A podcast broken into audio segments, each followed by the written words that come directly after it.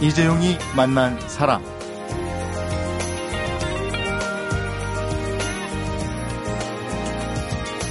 인권 사각지대에 놓인 사람들을 위해서 10년 전에 국내 처음으로 전업 공익 변호사 단체가 만들어졌는데요. 다들 이게 얼마나 가려나 했는데 다다음 주면 10년이 된다고 합니다. 사법고시 합격한 이들이 탄탄대로를 놔두고 비포장 도로를 선택한 이유, 사회적 약자를 변호하는 게 변호사들의 사명이라는 이 사명 때문이었다고 하는데요. 인권 사각지대를 위해 열심히 일하는 분들을 위한 응원, 이건 또 우리의 일이 아닌가 싶습니다. 네, 그래서 오늘도 공익변호사그룹 공감의 염형구 장서연 변호사와 함께 희망 변론 이야기 두 번째 시간을 준비했습니다.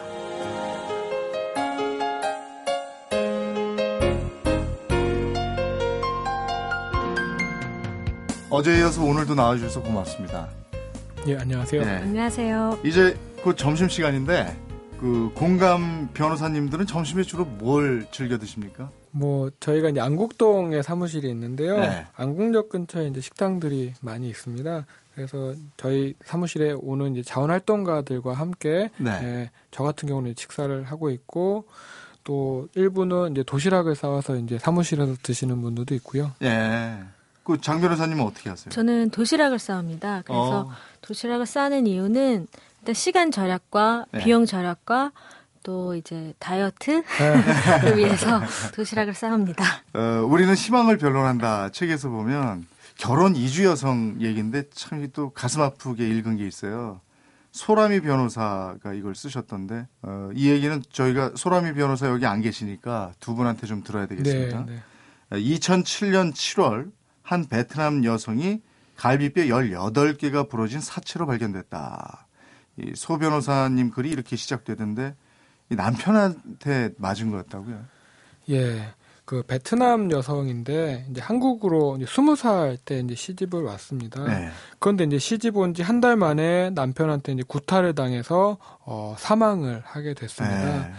그래서 이 여성은 이제 한국에 시집을 왔고 한국에 한국인 신랑을 만났기 때문에 뭐 한국말도 배우고 싶고 남편과 좀 더 대화를 나누고 싶고 서로 이해하고 사랑을 하고 싶었는데 남편이 어 외출도 하지 못하게 하고 아. 한국말도 배우지 못하게 하고 수시로 이제 술을 먹고 이제 구타를 했습니다. 네. 그래서 온 지 한 달 만에 그렇게 사망을 했던 사건이고요. 아이고. 너무나 네. 안타깝고 이제 안, 어, 어려운 사건이었습니다. 그 남편 지금 어떻게 돼 있습니까? 남편은 이제 항소심까지 가서 이제 징역 이제 12년 형을 선고를 받았습니다. 네. 근데 이제 이때 이제 선고를 했을 때 어, 항소심 이제 부장 판사님의 그런 판결문이 또 이제 명 판결문으로서 인용이 되고 있는데요. 네.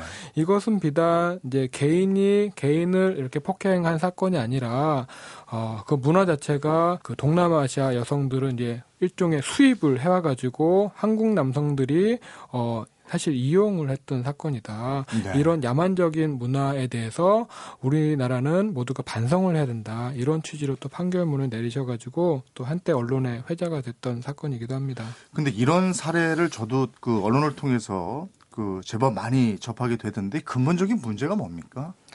네, 이 사건에서도 정말 비극적이었던 것은 남편이 수사기관에서 왜 아내를 죽였냐라고 했을 때 네. 이렇게 대답했다는 거예요.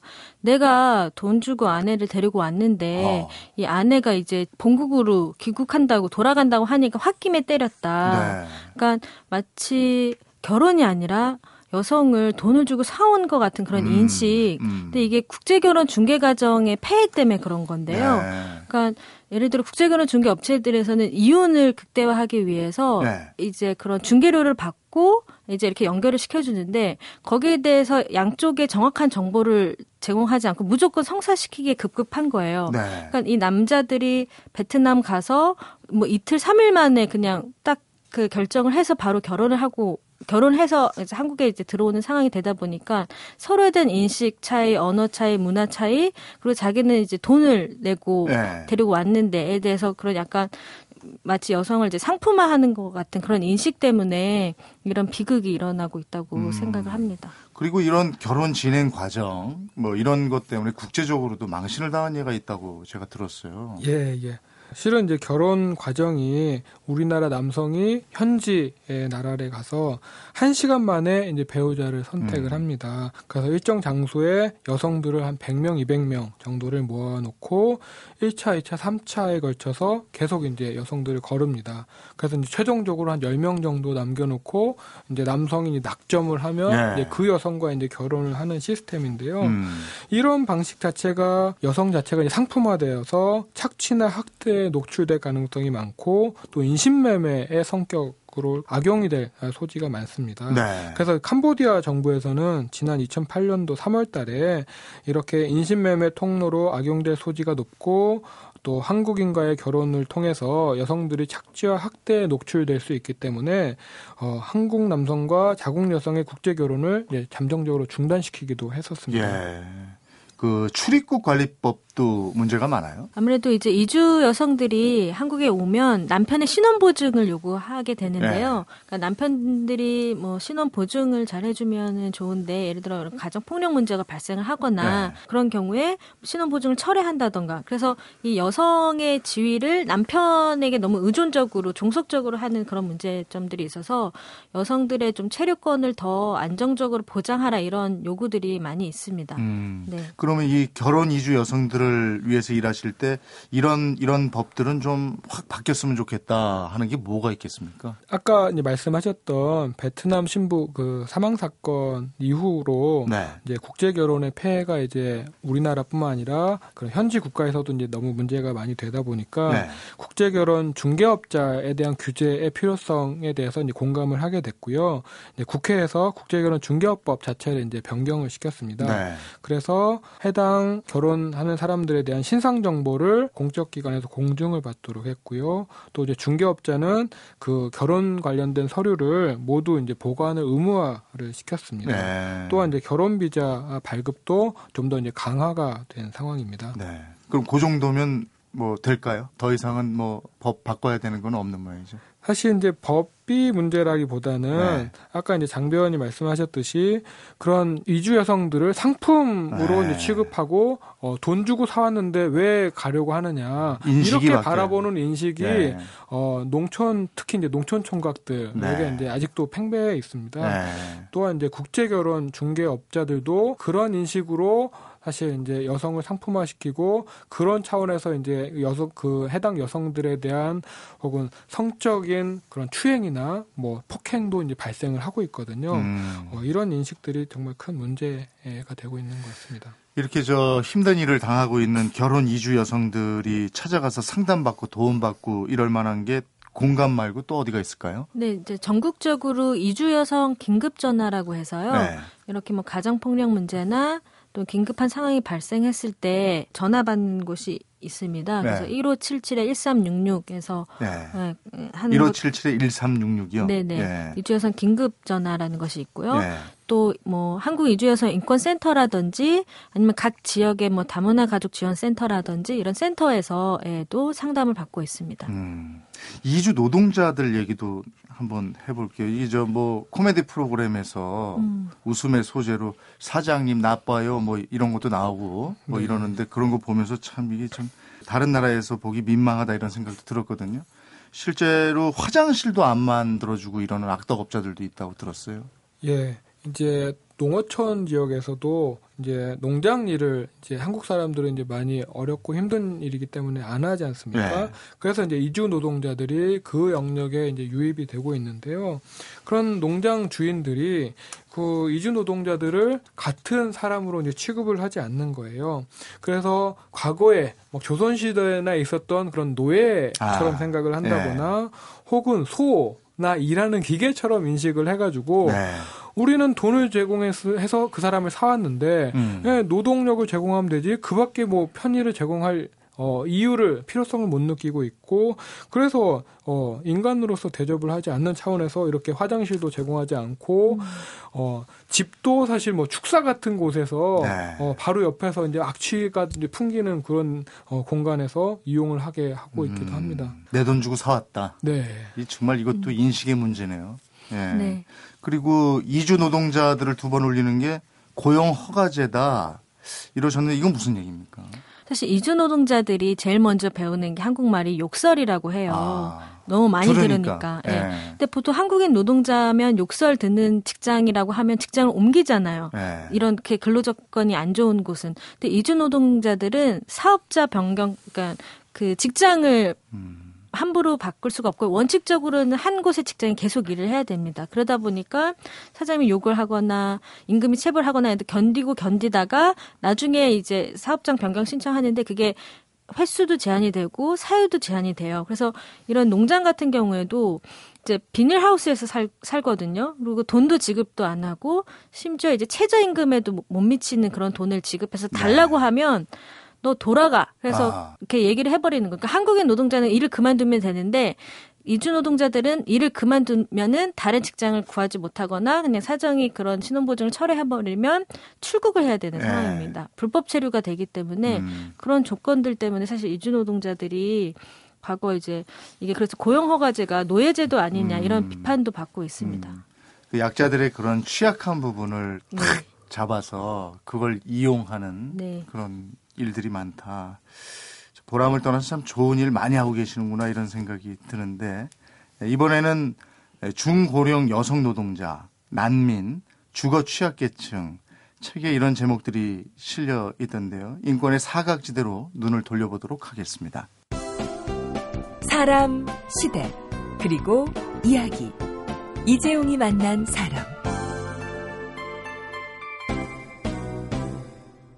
이재용이 만난 사람. 오늘은 지난 10년 동안 인권 사각지대에 놓인 사람들을 대변해온 공익인권법재단 공감의 염형국 장서연 변호사와 함께 얘기하고 있습니다. 윤지영 변호사가 쓴 물 잠긴 지하실에서 목숨 잃은 청소 아주머니 얘기. 이게 재작년 일인데 강남 대치동의 음마 아파트에서 일어난 일이었어요. 이게 어떻게 된 일이었죠? 예, 이 사건은 이제 그 남편이 불치병에 걸리셔가지고 네. 불가피하게 이제 그 부인 되신 아주머니가 어, 이 음마 아파트에서 청소 일을 맡게 됐습니다. 그런데 이제 청소 노동자들이 어, 마땅히 이제 쉴 공간이 전혀 없으니까 네. 이 지하실을 잠시의 그런 거처로서 삼고 계셨는데 음마 아파트 지역이 그 여름만 되면 장마철에 수시로 이제 물이 잠기는 곳입니다. 네. 그래서 지하실이 바로 이제 장마 때만 되면 물이 잠겼고 거기서 이제 물이 잠기면 이제 쉴 수가 없으니까 이제 물을 퍼 담아야 되잖아요. 네. 그래서 물을 퍼 담다가 이제 전기 감전이 돼서 바로 3분 만에 이렇게 감전사로 사망을 하신 그런 안타까운 사건입니다. 음, 이 고용한 사람은 있어도 책임지는 사람이 없다. 이런 얘기를 듣게 되는데 예. 이런 문제는 처리하는데도 많이 힘드셨겠어요? 그러니까 이 사건 같은 경우도 예. 어, 이 청소 노동자들에게 촉탁 근무 각서라는 것을 이제 작성을 하도록, 하도록 했다고 합니다. 예. 그래서 어, 근무 중에 어떠한 사유로도 어, 사고를 당하거나 혹은 사망을 심지어 사망을 한 경우에도 아파트 측에는 전혀 책임이 아, 없다. 아, 그래서 본인의 귀책 사유를 불문하고 어, 책임을 없다라고 이제 그런 각서를 쓰도록 했고 그래서 이제 이 사건에서도 그러한 각서를 이미 썼지 않느냐라고 하면서 네. 어, 책임을 지지 않았었죠. 이 책에 보면 난민들에 관한 인권 얘기도 있던데요. 이 부분은 특히 그 사각지대가 아닌가 싶습니다. 어떤 문제점들이 있고 어, 어떤 문제들이 해결해야 되는 건지 그런 얘기도 한번 좀 나눠보도록 하죠. 아시아 최초로 난민법을 만드셨다고요? 네, 저희가 난민 협약에 가입한 거는 이제 90년대인데요. 이제 네. 난민 인정률은 OECD 국가 중에서 최하위입니다. 네. 그래서 일단 난민 인정률이 굉장히 적고 또 하나는 난민으로 인정하는 심사가 너무 길어요. 네. 그래서 많게는 5, 6년이 걸릴 때도 있습니다. 음. 난민 신청을 하고. 근데 뭐, 뭐가 문제냐면 그런 이제 심사가 장기화 되는데 그런 난민 신청자들에 대한 생계비 지원이라던가 이런 것들이 전혀 없어요. 네. 그러면서 만약 난민 신청자들이 취업을 하면 그건 불법이라고 해서 단속을 하고 또 구금을 하는 그런 이제 여러 가지 좀 문제가 있었는데요. 어, 이제 그런 것들을 좀 개선하기 위해서 이제 난민법 을 난민 인권 지원 단체 네트워크에서 만들자 이렇게 해서 이제 네. 2013년 7월부터 이런 난민법이 시행이 되고 있었는데요. 음. 이 난민법의 주요 쟁점 이제 세 가지예요. 아까 말씀드렸던 난민 심사의 장기화와 관련해서 조금 더 절차를 객관성을 보장하고 좀 투명화하자 그리고 신속화하자라는 것이 하나가 있고 두 번째는 이제 난민 신청자 지위에 있는 사람들 특히 이제 법무부에서 불인정은 받았지만 소송 중에도 법원에서 인정하는 여가 있는데 그런 소송 중에 이제 난민 신청자에 대한 그 안정적인 지위 보장, 네. 그다음에 세 번째가 난민으로 인정된 사람들이 한국에서 잘 정착할 수 있도록 하는 지원 제도 이렇게 세 가지를 골자로 하는 난민법을 예, 제정해서 이제 시행되게 됐습니다. 음, 우리나라가 아시아 최초로 난민법을 시행하는 국가라고요? 네, 그렇습니다. 음, 네. 그 발빠르게 하신 거네요. 네, 그래서 한국에서 제정된 난민법을 뭐 일본이나 다른 아시아 지역에 좀 이렇게 그 내용도 소개하고 그 국가에서도 이제 제정하도록 교류를 하고 있습니다. 음, 2013년 7월이면 얼마 되지 않았는데 올해 얘기잖아요. 네. 난민법으로 혜택을 보신 분 사례도 가지고 계십니까? 사실 또 이게 음, 문제는 뭐냐면 법은 제정됐는데 네. 결국엔 법이라는 거는 이 시행하는 또 정부의 의지 정책이 중요하거든요. 네. 그래서 난민 신청자들한테 생계비 지원을 할 수 있다라는 규정은 있는데 네. 예산이 전혀 반영이 안 됐어요. 어. 그래서 아직까지도 지금 음, 난민 신청자 중에 그 생계비 지원을 받은 예는 없습니다. 근데 이제 다만 지금 최근에는 이제 난민 지원 시설을 만든다라고 하면서 음. 영종도에 이제 난민 관련한 시설을 만들려고 하는데 보호 시설 만들려고 네. 하는데 그것도 조금 논란의 여지가 있는 거는 왜 굳이 그렇게 외곽 지역에 네. 마치 격리 시설처럼 만드냐 해서 좀 단체들에서는 예, 비판하는 예, 그런 것도 있습니다. 음. 그래서 아직까지 법은 제정됐는데 예. 혜택을 딱 받았다고 하기에는 좀 갈 길이 좀 먼 것 같습니다. 그렇군요. 예. 그리고 또 가슴 뭉클했던 대목이 지분 인권이다 주거에 대한 거였는데요. 2011년 조사에 따르면 우리나라에서는 약 26만 명, 예, 전체 인구의 약 0.5%에 해당하는 사람들이 주거로 삼기 적절하지 않은 곳에서 살아가고 있다 이렇게 되어 있는데요.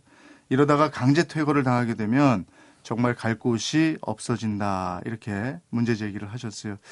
이 부분에 있어서는 어떤 점이 제일 답답하실까요? 실은 이제 강제 퇴거 절차가 진행이 되면 그곳에 뭐 건물이나 혹은 뭐 아파트를 이제 소유하고 있던 분들, 소유자들은 전혀 이제 문제가 없습니다. 그 소유권 전체에 대해서 이제 보상을 받고 어 다른 곳으로 이제 이주할 때 그 이주 비용까지 다 지급을 받게 되는데 그 건물에서 어 세입자로서 네. 음식점이나 혹은 뭐 구두점이나 이런 것을 이제 운영을 하던 분들은 자기가 뭐 10년, 20년을 이제 운영을 그 자리에서 해왔었는데 아무런 보증금도 인정을 받지 못하고 어, 주거 대책이 전혀 없이 한 천만 원 정도를 이제 받고 이제 나가라고 합니다. 네. 그래서 전혀 이제 세입자에 대한 주거 대책이 마련되지 않았었고 어 그래서 이제 발생했던 사건이 이제 그 지난 이제 용산 참사 네. 사건이었는데요.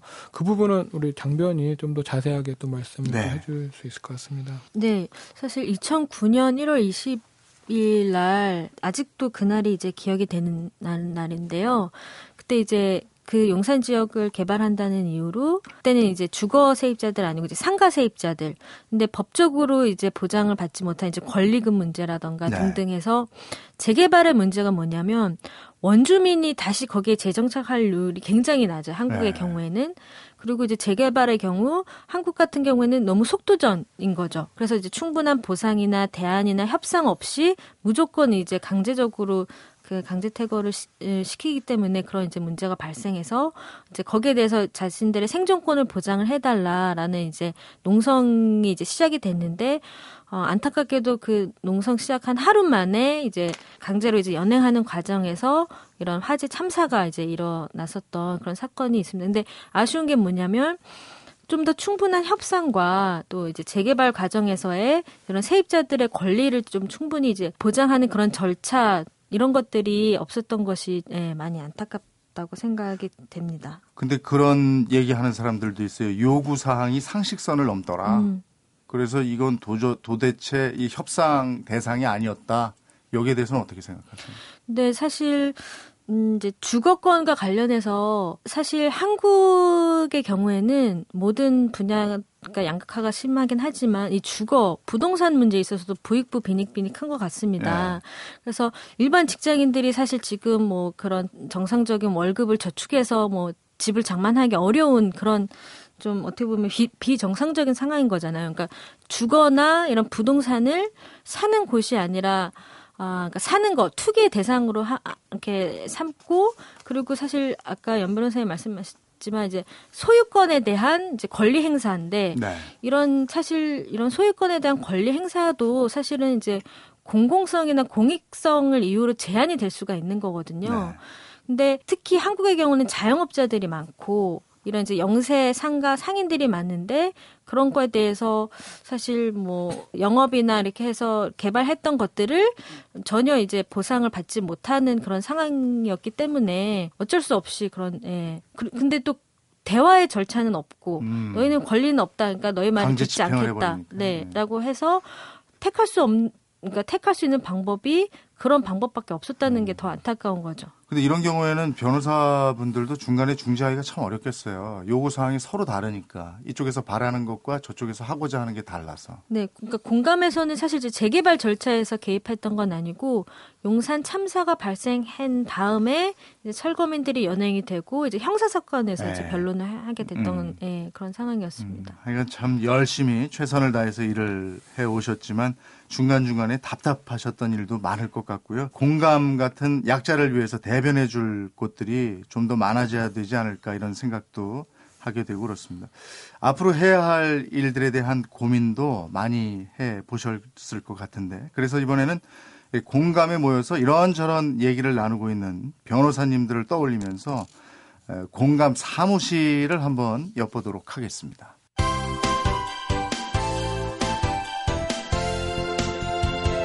여러분은 지금 이재용 아나운서가 진행하는 이재용이 만난 사람을 듣고 계십니다. 이재용이 만난 사람 오늘은 공익인권 변호사들이 모여 있는 곳 공감의 염형국 장서연 변호사와 함께 하고 있습니다. 에, 모여서 제일 많이 고민하는 부분이 뭘까요? 뭐 저희가 수시로 이제 어, 요청을 받고 있는 그런 공익 소송들에 대해서도 이제 함께 논의하고 이제 해결 방안을 이제 모색을 하는데요.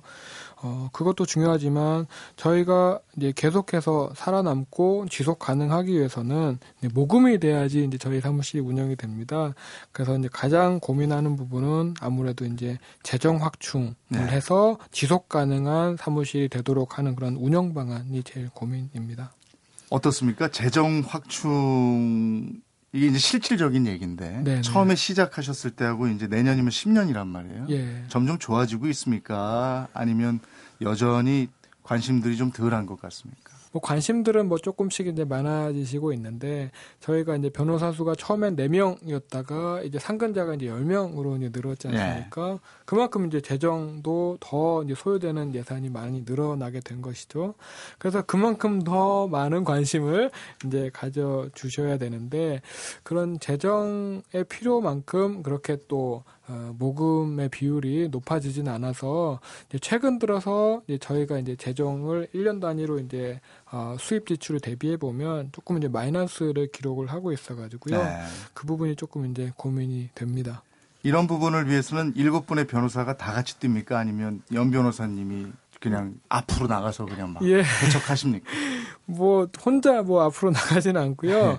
이제 함께 고민을 하되 이제 주로 이제 제가 이제 사무 총괄 책임을 맡고 이제 함께 일하고 있는 황필기 변호사가 이제 고민을 함께 어, 나누고 있습니다. 네. 그래서 모두가 또뭐 예, 재정 확충을 위해서 이제 뛰기는 어렵고 또 이제 우리가 원래 해야 될 업무는 또 이제 소수자와 사회적 약자에 대한 예, 법률 지원이라서 그렇게 조금 역할 분담은 하고 있습니다. 이거는 어떻습니까? 개개인들이 지원해 줄 수도 있는 겁니까? 아니면 큰 로펌 같은 데서 조금씩 후원을 해주고 이럽니다.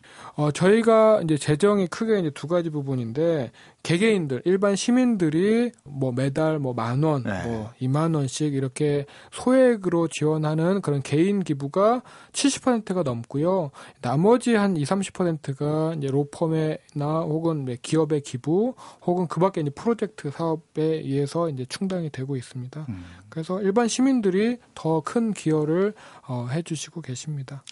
그 마음의 짐으로 남아 있는 사건들도 또 있을 것 같은데요. 어, 아니면은 뭐 공감의 짐으로 남아 있는 사건이랄까요? 어떤 사건이 있습니까? 음, 아까 말씀드렸던 사실 용산 사건 같은 경우에 용산 참사 사건에서 그 비극적인 사건이었잖아요. 경찰관 한 분이 돌아가시고 또 농성했던 철거민 다섯 분이 이제 돌아가시는 사건이었는데 네.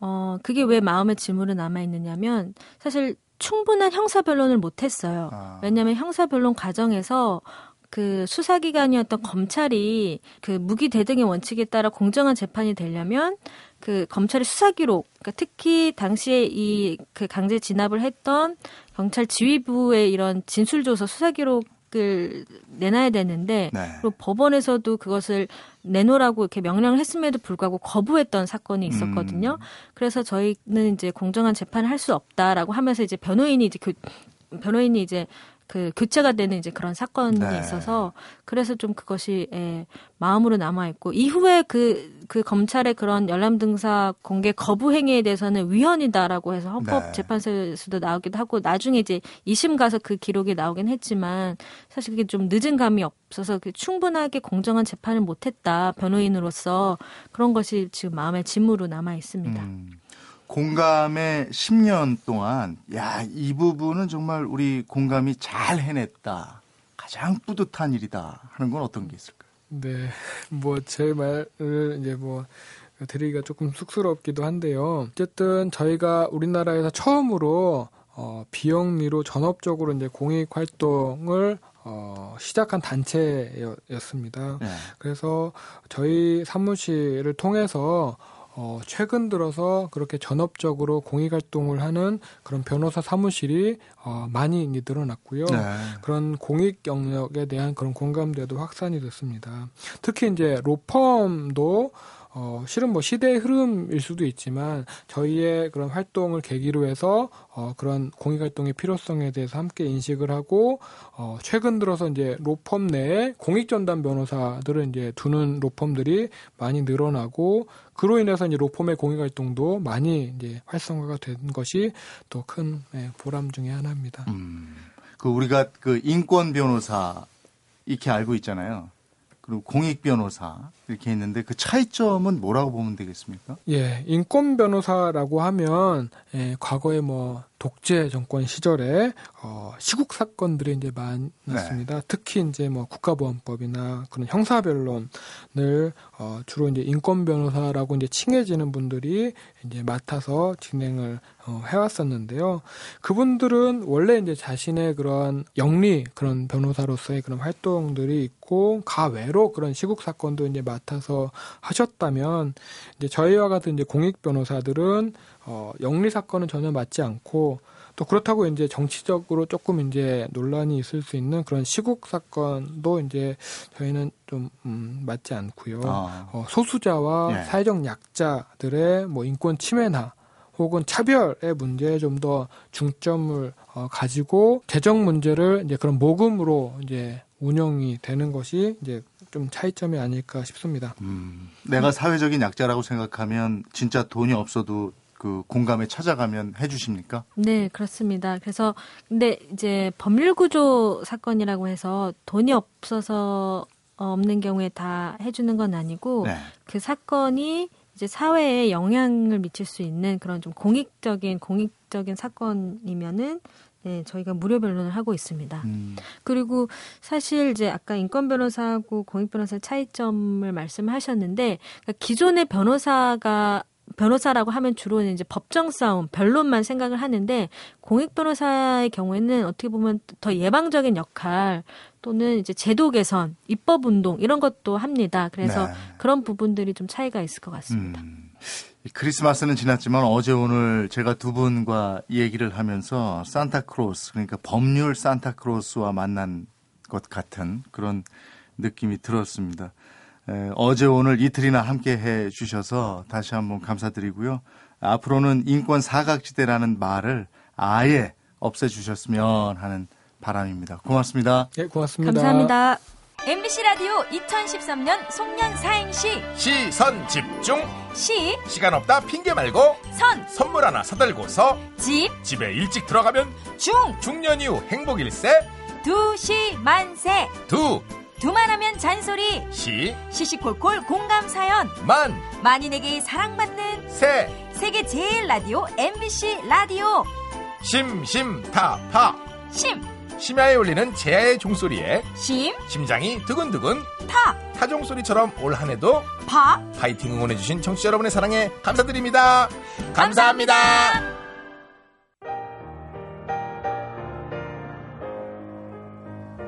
이재용이 만난 사람 오늘은 우리는 희망을 변론한다를 써낸 소외된 사람들의 로펌 공감의 염형국 장서연 변호사를 만나봤습니다. 복지시설에 갇혀 10년 동안 한 번도 바깥 세상에 나가지 못한 장애인. 공장에서 먼지를 뒤집어 쓰면서 12시간씩 일하는 이주 노동자. 최저임금도 못 받고 학교 건물을 쓸고 닦는 청소원 아주머니.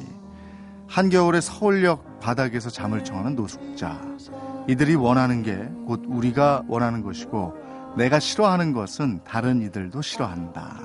이 당연한 사실에 대한 공감이 나를 여기까지 이끌었다.